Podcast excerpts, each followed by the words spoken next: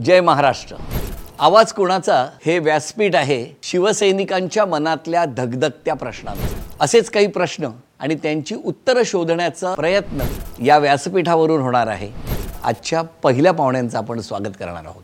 निष्ठावान शिवसैनिक आमदार माजी मंत्री ॲडव्होकेट अनिल परब यांचं. नमस्कार. जय महाराष्ट्र नमस्कार. गेले काही दिवस गेले काही महिने वेगवेगळे प्रश्न वेगवेगळे पेच प्रसंग सत्ता संघर्ष हे सगळं अनुभवत असताना आपण त्या सगळ्याकडे कसं बघता? शिवसेना हा पक्ष शिवसेना प्रमुख माननीय बाळासाहेब ठाकरे यांनी एका विशिष्ट हेतूने सुरू केला होता. मराठी माणसाची जी मुस्कटदाबी होत होती या मुस्कटदाबीला आवाज देण्यासाठी किंवा त्याचा आवाज उचलण्यासाठी या पक्षाची स्थापना झाली. आणि गेल्या कित्येक दशकांमध्ये याच्यामध्ये वेगवेगळे प्रवाह आले याच्यामध्ये वेगवेगळ्या गोष्टी झाल्या. बाळासाहेब हे बाळासाहेबच होते. परंतु त्यांचे विचार पुढे घेऊन जाण्याचं काम माननीय उद्धव साहेबांनी केलं. आणि हे सगळं चालू असताना आपल्याला माहिती आहे की भारतीय जनता पक्षाशी जी युती होती शिवसेनेची जवळजवळ पंचवीस वर्ष युती होती. दोन हजार चौदाला भारतीय जनता पक्षाने स्वतःहून युती तोडली. दोन हजार एकोणीसला भारतीय जनता पक्षाने स्वतः युतीचं पाऊल पुढे केलं आणि पुन्हा युती झाली. आणि आपल्याला माहिती आहे की त्यावेळेचे सगळे जे काही प्रसंग ज्यावेळेला भारतीय जनता पक्ष आणि शिवसेनेला मॅन्डेट मिळालं. परंतु दोन्ही पक्षाच्या वरिष्ठ नेत्यांमध्ये जो काय समझोता होता या समझोत्याला तडा गेला. आणि त्यानंतर महाविकास आघाडीचा नवीन फॉर्म्युला तयार झाला. कॉमन मिनिमम प्रोग्राम या संकल्पनेखाली ही आघाडी झाली. आणि प्रत्येक पक्षाचा आपला अजेंडा जिवंत ठेवत लोकांच्या प्रश्नांच्या हिताचे जे काही विषय आहेत याच्यावर सरकारने काम करावं या एका उद्देशाने ही आघाडी तयार झाली. आणि ही आघाडी माननीय पक्षप्रमुख उद्धवजी ठाकरे यांच्या नेतृत्वाखाली महाविकास आघाडीचं सरकार स्थापन झालं. आणि अडीच वर्ष सरकार काम करत होतं. आपणास माहिती आहे की त्या दोन अडीच वर्षामध्ये दोन वर्ष साधारण करोनाच्या कालावधीमध्ये गेली. या करोनाच्या कालावधीत पक्षप्रमुख उद्धवजींनी ज्या पद्धतीने महाराष्ट्र हाताळला आणि महाराष्ट्राच्या जनतेला एक विश्वास दिला की मी तुमच्या घरचा माणूस आहे. मी तुमचा कुटुंब प्रमुख आहे. आणि प्रत्येक कुटुंब प्रमुख आपल्या प्रत्येक घरातल्या सदस्याची जशी काळजी घेतो तशी काळजी उद्धव साहेबांनी अख्ख्या महाराष्ट्राच्या जनतेची केली. दुर्दैवाने सगळे व्यवहार ठप्प होते सगळ्या कामकाज बंद होतं आर्थिक तणाव होता. त्यामुळे फार मोठे प्रकल्प आपण त्या काळात राबवू शकलो नाही कारण सगळंच बंद होतं. बंद होत. परंतु शेतकऱ्यांचं कर्जमाफी असेल जे सुरुवातीला निर्णय घेतले गेले आणि करोनाच्या काळात विशेषतः जे काही काम केलं गेलं त्याच्यावर जो काही खर्च केला गेला या सगळ्या गोष्टी लोकांच्या नजरेसमोर आहेत. परंतु हे सगळं होत असताना आपल्याला माहिती आहे की भारतीय जनता पक्षाला कशाही परिस्थितीत महाराष्ट्र शिवसेनेचं सरकार नको होतं. आणि जसं बाकीच्या राज्यामध्ये त्यांनी जे केलं तेच या राज्यात देखील केलं. आपल्यातल्या काही लोकांना भडकवून काही लोकांना आमिष दाखवून हा पक्ष फोडण्याचं काम झालं. शिंदेंच्या नेतृत्वाखाली चाळीस आमदार दहा अपक्ष हे पक्षापासून दूर गेले आणि या सत्ता संघर्षाला सुरुवात झाली. आणि हा सत्ता संघर्ष गेले आठ ते नऊ महिने हा वेगवेगळ्या स्तरावर चालला. आणि त्याचा जो निकाल आला तो आपल्यासमोर आहे. नाही पण जो सुप्रीम कोर्टाने निकाल दिला त्याचा नेमका अर्थ कसा? कारण ना खूप संभ्रमावस्था. सुप्रीम कोर्टाने जो निकाल दिला मी स्वतः ह्या सगळ्या प्रक्रियेमध्ये होतो त्यामुळे त्याचं विश्लेषण मी सांगू शकतो. सुप्रीम कोर्टाने जो निकाल दिला त्याचा अर्थ असा आहे की जी ऑटोनॉमस बॉडी असते किंवा ज्याला संवाद संविधानात जी काही तरतूद आहे त्याप्रमाणे आमदारांना अपात्र करण्याचा निर्णय हा खरं म्हणजे अध्यक्षांचा असतो. सुप्रीम कोर्टाने अपात्रतेचा निर्णय हा अध्यक्षांकडे पाठवला आहे पण त्यांना एक चौकट घालून दिलेली आहे. कायद्याची एक चौकट केली आहे. की तुम्ही निर्णय घेताना काय काय गोष्टी विचारात घेतल्या पाहिजेत ते त्यांनी सांगितलेलं आहे. त्याचबरोबर या सगळ्या प्रक्रियेमध्ये काय चूक काय बरोबर हे देखील त्यांनी सांगितलं. सुप्रीम कोर्टाने जे जजमेंट दिलं ह्या जजमेंटमध्ये अतिशय स्पष्ट काही गोष्टी लिहिलेल्या आहेत. अगदी स्पष्ट म्हणजे सांगायचं झालं तर ह्या सगळ्या प्रक्रियेमध्ये आमदार अपात्रतेमध्ये व्हीप हा महत्त्वाचा असतो. बरं बऱ्याचदा उल्लेख होतो व्हीप व्हीप व्हीप. व्हीप म्हणजे नेमकं काय? कारण सर्वसामान्य अतिशय साधा सोपा अर्थ व्हीप म्हणजे पक्षाचा आदेश. राजकीय पक्ष जो आदेश देतो ते आदेशाचं पालन जर झालं नाही किंवा त्याचं जर उल्लंघन झालं तर तो आमदार अपात्र ठरतो अशी कायद्यात तरतूद आहे. आणि त्यामुळे व्हीप म्हणजे पक्षाचा आदेश जो काढण्याचा अधिकार ह्या प्रतोदाला मिळतो जो प्रतोद राजकीय पक्ष नेम नेमतो ठरावाद्वारे तो व्हीप काढतो पक्षाचा आदेश काढतो की तुम्हाला उद्या अनिल परबला मतदान करायचं आहे आपण उपस्थित राहावे. जर त्यांनी अनिल परबला उपस्थित राहून मतदान नाही केलं तर व्हीपचं उल्लंघन झालं. आपण हजर राहावे. जर ते हजर राहिले नाही जर पक्षाला न कळवता तर व्हीपचं उल्लंघन होतं आणि असं जर उल्लंघन झालं तर अपात्रतेची कारवाई होते. म्हणजे व्हीप म्हणजे एका शब्दात सांगायचं तर व्हीप म्हणजे पक्षाचा आदेश आणि व्हीप काढण्याचा अधिकार हा पक्षाने नेमलेल्या प्रतोदालाचा असतो. व्हीप कोणाचा याच्यावरती सुप्रीम कोर्टात फार मोठी युक्तिवाद झाला.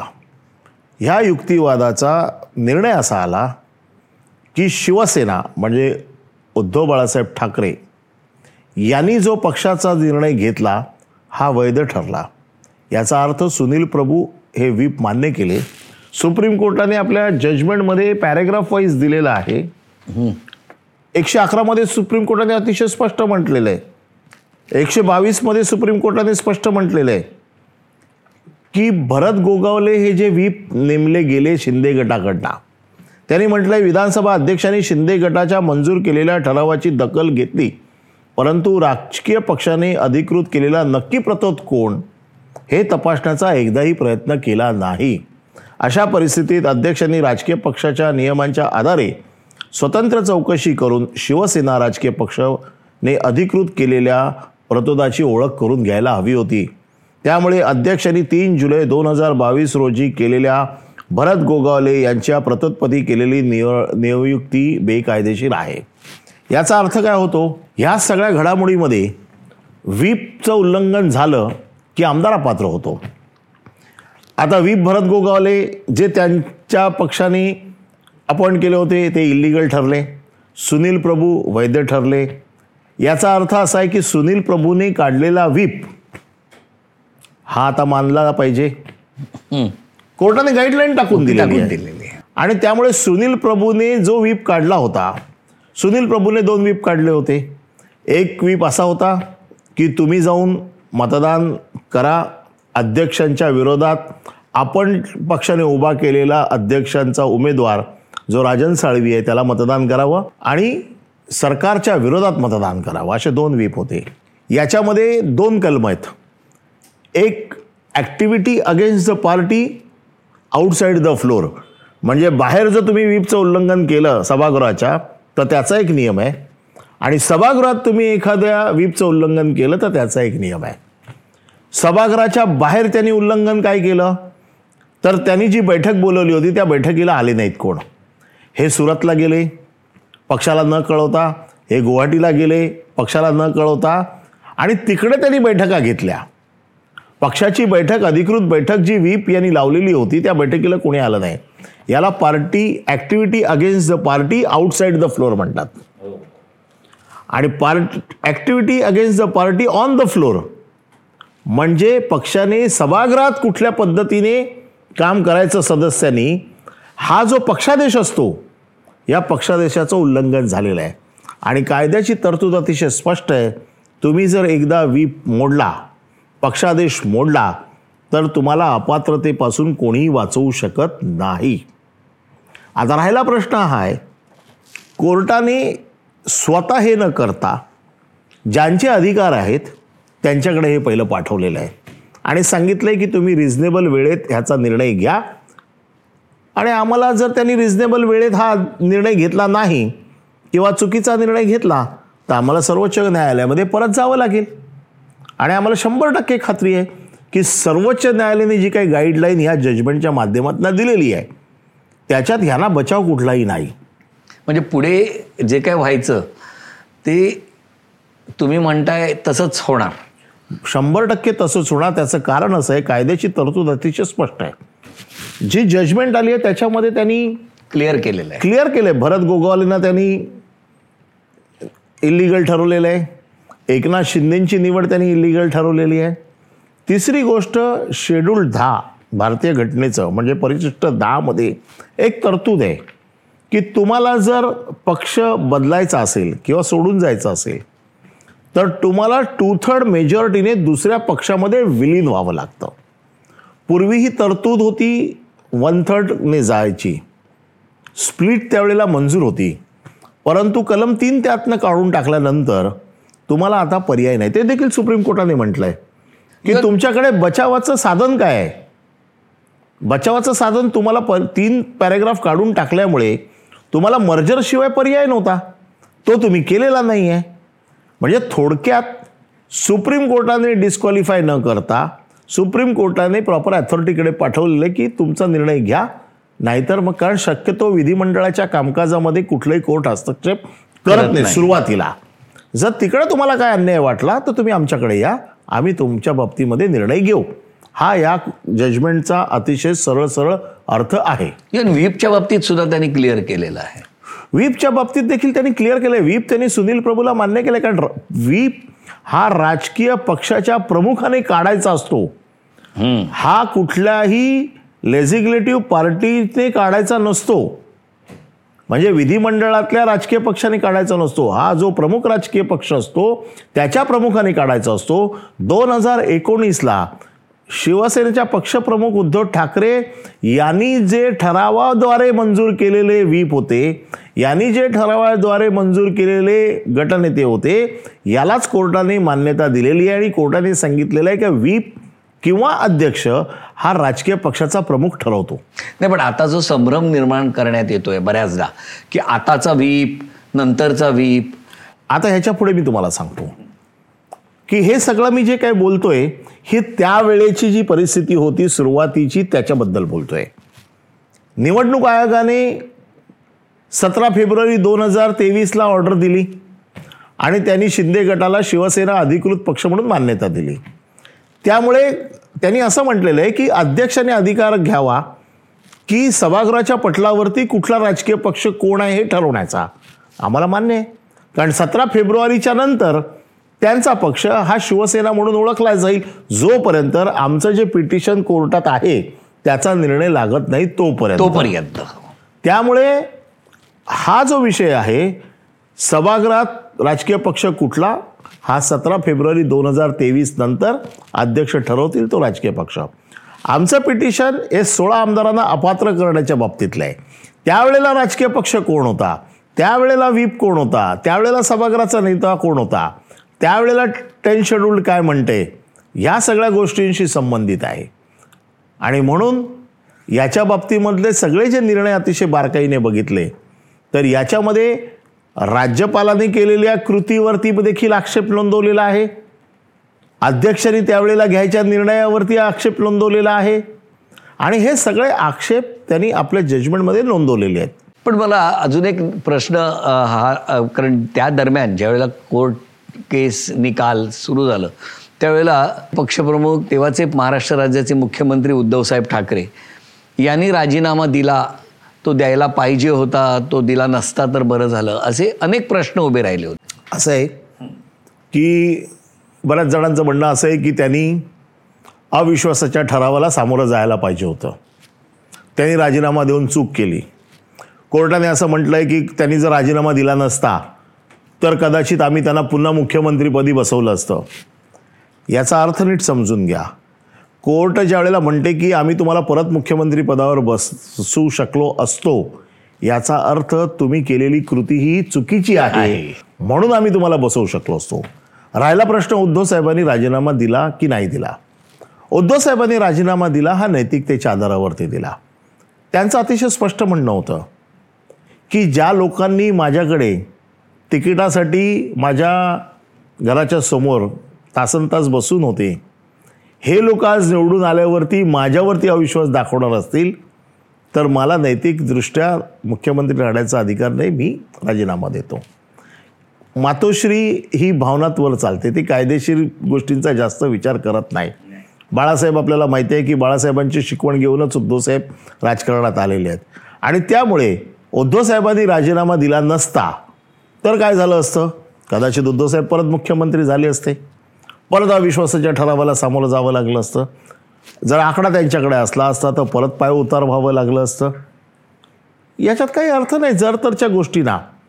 पण एक गोष्ट कोर्टाच्या आदेशामुळे नक्की झाली की त्यांनी केलेली कृती ही चुकीची आहे राज्यपालांनी केलेली कृती चुकीची आहे हे ह्याच्यात तर सिद्ध आहे की तुम्ही राजीनामा दिला नसता तर कदाचित आम्ही तुम्हाला परत मुख्यमंत्रीपदी बसवलं असतं. याचा अर्थ कोर्टाने अंडरलाईन केलेला आहे की तुम्ही केलेली कृती चुकीची आहे. निवडणूक आयोगाने दिलेला निकाल हा निकाल आपण जी पिटिशन दाखल केलेली आहे त्याला न्याय मिळवून देईल पुन्हा. हा निकाल देताना निवडणूक आयोगाने ज्या गोष्टी विचारात घ्यायला पाहिजे होत्या त्या घेतल्या नाहीत असा आपला आक्षेप आहे. आणि म्हणून आपण सुप्रीम कोर्टात निवडणूक आयोगाचा निकाल चॅलेंज केला आहे. आत्ता जे जजमेंट आलं या जजमेंटमध्ये निवडणूक आयोगाला देखील जे काही सुनवायचं आहे ते कोर्टाने सुनावलेलं आहे. कोर्टाने काय म्हटलं आहे की निवडणुकीचं चिन्ह आणि पक्ष कोणाचा असायला पाहिजे हे केवळ लेझिग्युलेटिव्ह पार्टी म्हणजे राजकीय पक्ष जो विधिमंडळातला आहे याच्या नंबरवरती ठरत नाही. तो पक्षाची सदस्य संख्या तो पक्षाची घटना आणि त्या बाबतीत इतर चाचण्या देखील घ्यायला पाहिजेत. मग याच्या बाबतीत नेमका अर्थ काय होतो? याच्या बाबतीत नेमका अर्थ होतो की सदस्य संख्या. जी शिवसेना पक्षाने वीस लाख सदस्य निवडणूक आयोगाकडे नोंदवलेले आहेत. आपण चार लाख ॲफिडेव्हिट्स सक्रिय सदस्यांची दिलेली आहेत. पक्षाची घटना दिलेली आहे. हे सगळं काम आम्ही गेले सहा महिने करतोय. हे कुठली गोष्ट निवडणूक आयोगाने विचारात घेतली नाही? त्यांनी सरळ सांगितलं की तुमच्याकडनं आमच्याकडे घटना आलेली नाही. त्यामुळे आमच्यासमोर पर्याय नाही आहे की यांच्याशिवाय दुसऱ्या कोणाला राजकीय पक्ष म्हणून घोषित करण्याची. वेरॅज आपण सगळ्या गोष्टी निवडणूक आयोगाला सादर केल्यात. गेले सहा महिने शिवसेनेचे कार्यकर्ते राबून त्यांनी घराघरात जाऊन नोंदणी केलेली आहे. ॲफिडेव्हिट्सवरती दिली आहे. पोलिसांनी त्याची चौकशी केली. ती चौकशी देखील सत्य ठरली. म्हणजे सगळं आपण जे निवडणूक आयोगाला लागतं ते केलं आहे आणि आता कोर्टानेच म्हटलेलं आहे की केवळ विधिमंडळातला राजकीय पक्ष किंवा लेजिस्लेटिव्ह मेंबर म्हण जे राजकीय पक्ष होत नाही त्याच्यासाठी तुम्हाला घटना बघायला पाहिजे. त्याच्यासाठी तुम्हाला सदस्य संख्या बघायला पाहिजे. त्याच्यासाठी इतर चाचण्या घ्यायला पाहिजे. त्यामुळे आपलं जे आता पिटिशन जुलैमध्ये येईल मला पूर्ण विश्वास आहे की शिवसेनेला त्यांचं नाव जे होतं ते मिळेल चिन्ह जे होतं ते मिळेल कारण ह्या चाचण्यांमध्ये आपण त्यांच्यापेक्षा कितीतरी पटीने पुढे आहोत. त्यामुळे ही पिटिशन शिवसेना नक्की जिंकेल आपल्यालाच चिन्ह आणि पक्षाचं नाव मिळेल. किती बरं वाटतंय तुमच्याकडनं हे जेव्हा ऐकतो आणि वेळोवेळी म्हणजे यापूर्वीसुद्धा एक दोनदा आपण भेटलो बोललो तुमचा तोच विश्वास तसाच आजही दिसतो आहे. पण आता अजून एक मला प्रश्न विचारायचा आहे की आता सुप्रीम कोर्टाने विधानसभा अध्यक्षांकडे आता जो काही नि निर्णय आहे तो देण्यासाठी पाठवलेला आहे. कधीपर्यंत निर्णय होणं अपेक्षित आहे? आणि वेळेत होईल? असं आहे की कोर्टाने असं म्हटलं आहे की रिझनेबल टाईम आता रिझनेबल टाईमची व्याख्या हे प्रत्येकजण स्वतःच्या सोयीप्रमाणे लावणार. विधानसभा अध्यक्षांचं म्हणणं आहे रिझनेबल टाईम असं काय कोर्टाने लिहून दिलेलं नाही आहे पण मणिपूरच्या एका जजमेंटमध्ये तीन महिन्याचा कालावधी दिला होता. परंतु माझं स्वतःचं वैयक्तिक म्हणणं असं आहे की हे जे प्रकरण आहे याच्यात कुठलेही साक्षी पुरावे तपासण्याची गरज नाही. पक्षाचा आदेशाचं उल्लंघन म्हणजे व्हीपचं उल्लंघन झालेलं आहे हे रेकॉर्डवरती आहे. विधानसभेच्या व्हिडिओमध्ये ते रेकॉर्ड झालेलं आहे. त्याची प्रोसिडिंग्स असतात आमच्याकडे.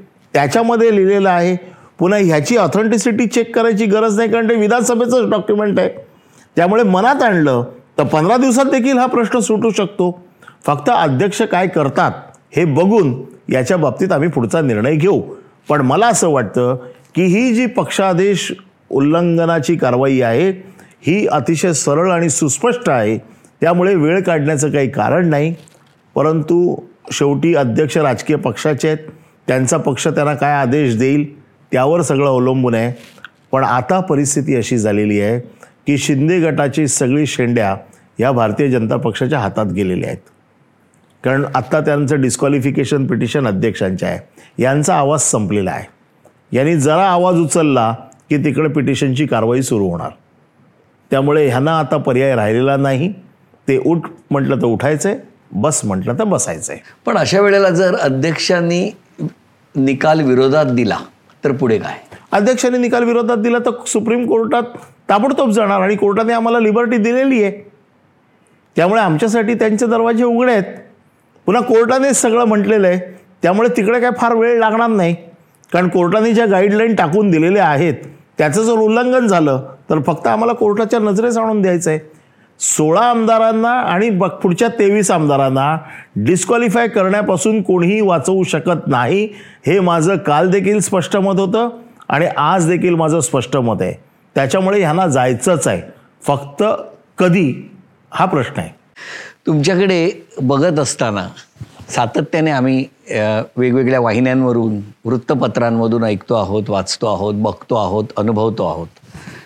यंत्रणांकडून तुम्हालाही वेगवेगळ्या पद्धतीने त्रास दिला गेलेला आहे. या सगळ्याकडे तुम्ही कसं बघता?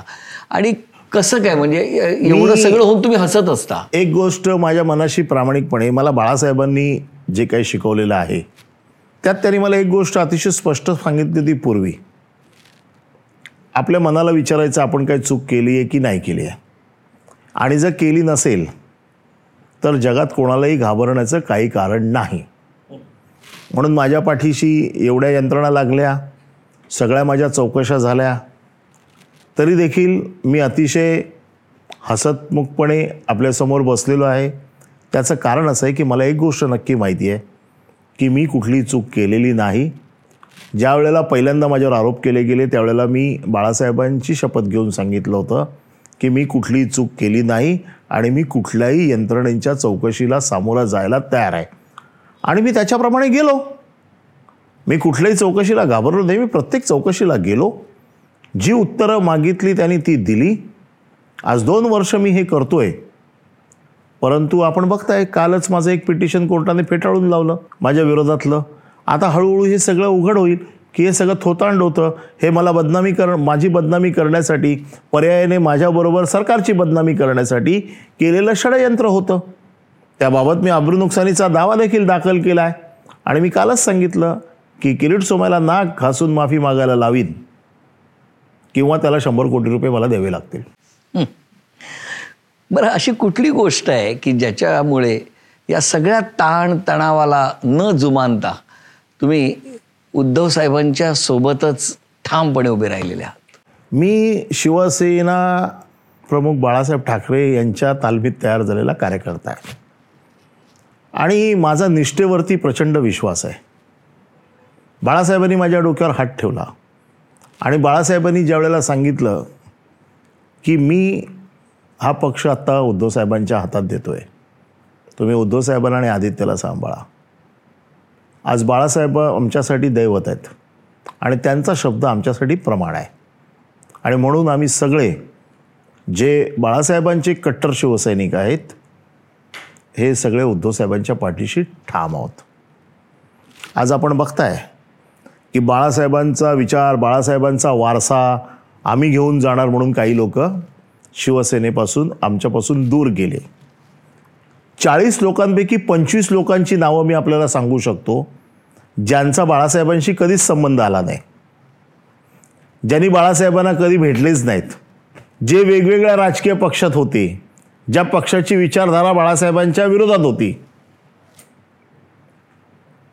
असे लोक बाळासाहेबांचे विचार आम्ही घेऊन पुढे जातोय म्हणून आमच्यापासून दूर गेलेत. आता ह्याला तुम्ही काय म्हणाल? जे राष्ट्रवादीतनं शिवसेनेत आले आणि आता शिवसेनेतनं दुसरीकडे गेले जे काँग्रेसमधून शिवसेनेत आले आणि आता दुसरीकडे गेले हे लोक आम्हाला शिकवत आहेत बाळासाहेबांचे विचार. मी किती नावं देऊ तुम्हाला?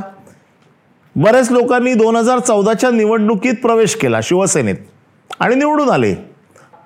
बाळासाहेब गेले कधी? दोन हजार बाराला. यांनी बाळासाहेबांचे कुठले विचार ऐकले? आणि ज्यावेळेला दोन हजार बाराला बाळासाहेब गेले त्यावेळेला हे बाळासाहेबांच्या विचाराच्या विरोधात काम करत होते. अशी पंचवीस लोकांची लिस्ट आहे की ज्या लोकांनी नेहमी बाळासाहेबांच्या विचारांच्या विरोधातच काम केलेलं आहे.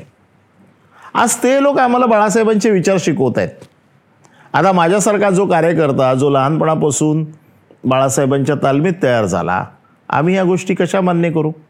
पण खरंच तुमचं आणि शिवसेनेचं नातं कधीपासूनचं? माझं तर मी कॉलेजमध्ये आलो तेव्हाच भारतीय विद्यार्थी सेनेत आलो.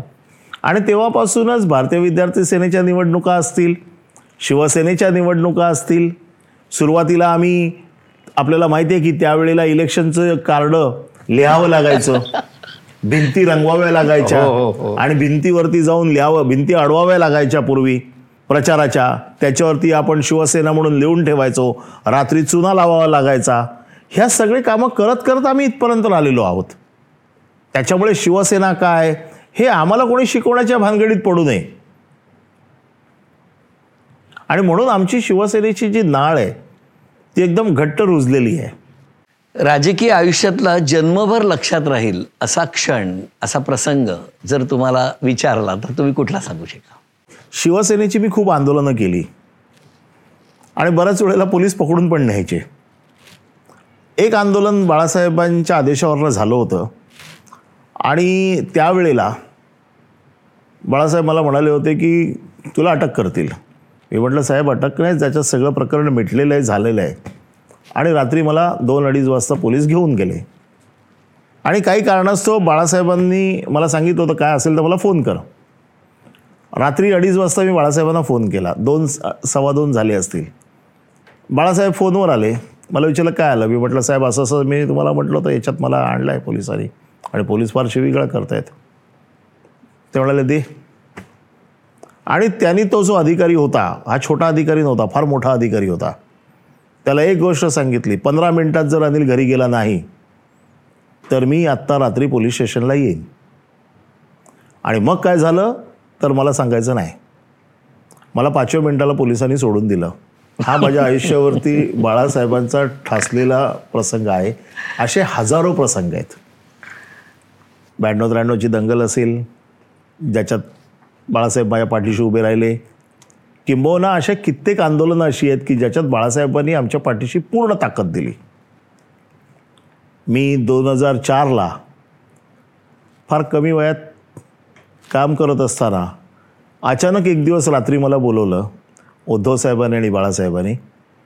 आणि त्यावेळेला दिग्गज नेते असताना मला सांगितलं की आम्ही तुम्हाला आमदार बनवतोय. हम्म. आता माझ्यासारख्या रस्त्यावरच्या कार्यकर्त्याला सरळ आमदार विधान परिषदेचा बनवणं ही गोष्ट आयुष्यात कधीच पुसता येणार नाही. मी कुठली मागणी नाही केली मी कधी विचारायला गेलो नाही. परंतु उद्धव साहेबांचं आणि बाळासाहेबांचं एवढं लक्ष होतं की दोन हजार चारला दिग्गज नेतेना बाजूला सारून अनिल परबसारख्या एका छोट्या रस्त्यावरच्या कार्यकर्त्याला आमदार बनवणं हे माझ्या आयुष्यातले फार मोठे क्षण आहेत. बरं हिंदू हृदय सम्राट शिवसेना प्रमुख वंदनीय बाळासाहेब ठाकरे आणि शिवसेना पक्षप्रमुख उद्धवसाहेब ठाकरे. यांच्यात कुठली समानता वाटते तुम्हाला? नाही हे दोघे विचाराचे पक्के आहेत. ज्यांनी एखादी गोष्ट पक्की मनात आणली की ते करतात. आणि फार जिद्दी आहेत. आणि दोघांमध्येही प्रचंड दोघांना प्रेम आहे लोकांबद्दल. अगदी एक किस्सा सांगतो. दोघांचाही म्हणजे बाळासाहेबांचा असेल किंवा उद्धवसाहेबांचा असेल मैत्री काय असावी ही बाळासाहेबांकडनं शिकलो. मग बाळासाहेब मैत्रीमध्ये कधी बघत नव्हते की तो कोण आहे. ज्याची मैत्री झाली त्याच्यासाठी ते कुठल्याही टोकाला जायची तयारी मी बघितलेली आहे. आणि उद्धव साहेबांचा जी माणुसकी ज्याला म्हणतात तो एक प्रसंग मी बघ बघितलेला आहे की एक सभा चालू होती त्यावेळेला दुष्काळ पडला होता. आणि विधानसभेच्या निवडणुका होऊ घातल्या होत्या. आणि दुष्काळ पडला होता. दुष्काळ पडला असताना सभेत भाषण दुष्काळाचं होणार होतं. मी साहेबांबरोबर होतो. आणि ज्यावेळेला भाषण करायला सुरुवात होणार याच वेळेला जोरात पाऊस आला. जोरात पाऊस पडला त्याच्यात भाषण झालं सगळं झालं. दुष्काळावरती बोलणं फार काय झालं नाही कारण पाऊस जोरात पडायला सुरुवात झाली होती. त्याच्यात एक जण असा सहज म्हणाला अरे रे सत्तेवरती पाणी पडलं. त्यावेळेला उद्धवसाहेब पटकन म्हणाले सत्ता नाही मिळाली तरी चालेल. पण गरिबाला पाणी मिळालं पाहिजे यावेळेला शेती झाली पाहिजे. हा प्रसंग माझ्या आयुष्यावरती कोरून गेलेला आहे की या माणसाची माणुसकी सत्तेसाठी नसलेली लालसा. कोणी काही आरोप करू देत आम्ही जवळनं ओळखतो मातोश्रीला. हे जे काही प्रसंग आहेत ना हे जोपर्यंत तुम्ही अनुभवत नाही तोपर्यंत तुमची निष्ठा घट्ट होत नाही. आमची निष्ठा घट्ट का झाली आहे? कारण आम्ही हे सगळे प्रसंग चांगले वाईट अनुभवलेले आहेत. पण आता निष्ठा दुर्मिळ झाली आहे. निष्ठा दुर्मिळ झाली आहे कारण व्यावसायिकपणा जास्त आला आहे लगेच लोकांना वाटतं की मी नगरसेवक झालो पाहिजे आमदार झालो पाहिजे गाड्यांमध्ये बसलो पाहिजे मोठे मोठे बंगले बांधले पाहिजेत. पण त्याच्यासाठी किती कष्ट करावे लागलेत त्यांना? हे आजकाल बघणं कारण जमाना फास्ट झाला आहे टेक्नॉलॉजीचा जमाना झाला आहे त्यामुळे प्रत्येकाला असं वाटतं की मला ताबडतोब मिळालं पाहिजे.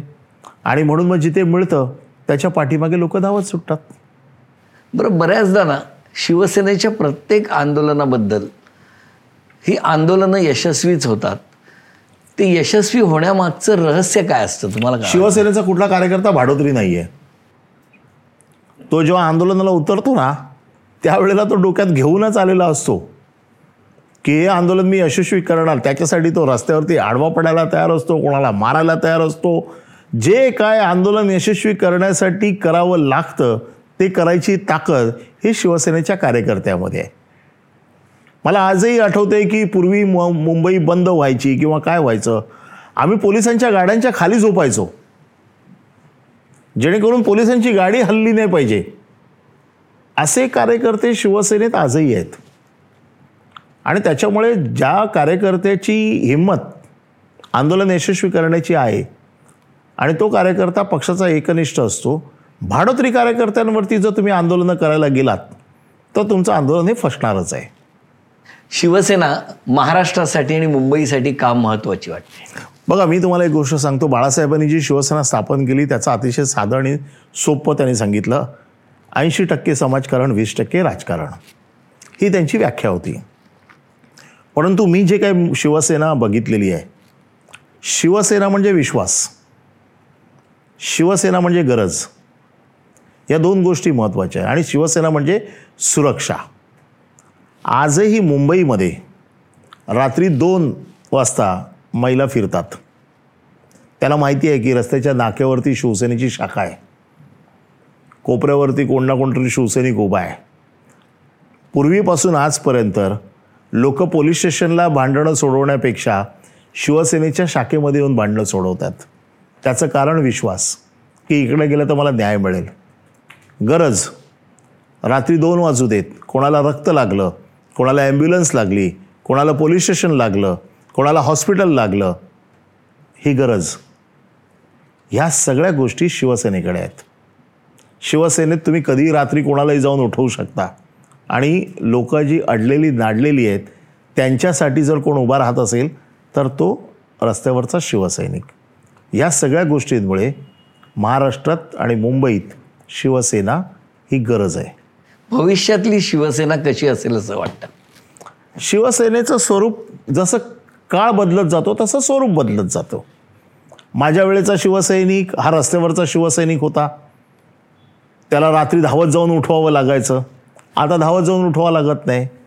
मी नेहमी बाळासाहेबांना हा प्रश्न विचारायचो की भविष्यात कसं होणार? त्यांनी मला साधं उदाहरण दिलं की तू ज्या वेळेला शिवसेनेचं काम चालू केलं त्यावेळेला प्रत्येक गोष्ट तुला संघर्ष करूनच मिळवावी लागायची. दररोज मारामारी दररोज आंदोलनं दररोज भानगडी. नंतर हळूहळू तू आमदार झालास. आता तुला काय दररोज रस्त्यावर जावं लागत नाही. तुझी कामं फोनवर पण होतात. त्याच्यामुळे हा बदल जो असतो हा बदल कालानुरूप होत असतो. आणि त्याच्यामुळे येणारा पुढचा काळ जसं मी काम केलं तसं पुढचा शिवसैनिक करेल असं नाही. त्यावेळेला पद्धत बदललेली असेल. त्याच्यामुळे काळानुरूप पक्षाने पण बदलायला त्या त्या पद आपली ध्येय धोरणं तशीच ठेवली पाहिजे. परंतु बदल हा नेहमी गरजेचा असतो. आणि तो व्हायला पाहिजे. पण आता तुम्ही तीन पिढ्यांचे साक्षीदार आहात. शिवसेना शिवसेना वंदनीय हिंदू हृदय सम्राट शिवसेना प्रमुख बाळासाहेब ठाकरे पक्षप्रमुख उद्धवसाहेब ठाकरे आणि आता शिवसेना नेते युवा सेना प्रमुख आदित्यजी ठाकरे. या तिघांमध्ये तीच समानता दिसते तुम्हाला? मी तुम्हाला सांगतो मातोश्री हा जो शब्द आहे आमच्यासाठी हा सगळ्यात महत्त्वाचा आहे.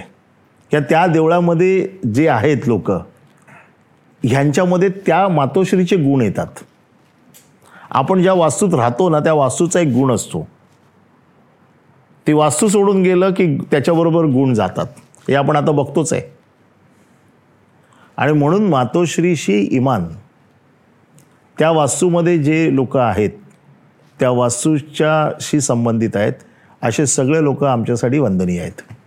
निवडणूक यंत्रणा त्याचं नियोजन आत्ता सातत्याने कोर्टाच्या वाऱ्या हे सगळं सुरू आहे. या सगळ्याचं नियोजन तुम्ही कसं करत असता? मला असं वाटतं की मी ज्या वेळेला शिवसेनेत आलो किंवा शिवसेनेचं काम सुरू केलं त्याच वेळेला मी माननीय शिवसेना नेते सरपोतदार साहेबांच्या हाताखाली काम सुरू केलं. आणि ते कडवट नेते होते फार फायर ब्रँड नेते होते. आणि त्यांनी मला प्लॅनिंग हा विषय शिकवला. प्लॅनिंग कसं असावं? दोन गोष्टी असतात निवडणूक यंत्रणा आणि त्याचं एक्झिक्युशन किंवा कुठलंही आंदोलन पहिलं डोक्यात घ्यावं लागतं किंवा निवडणूक डोक्यात घ्यावी लागते. आणि निवडणूक जिंकायची पहिला विचार डोक्यात करावा लागतो.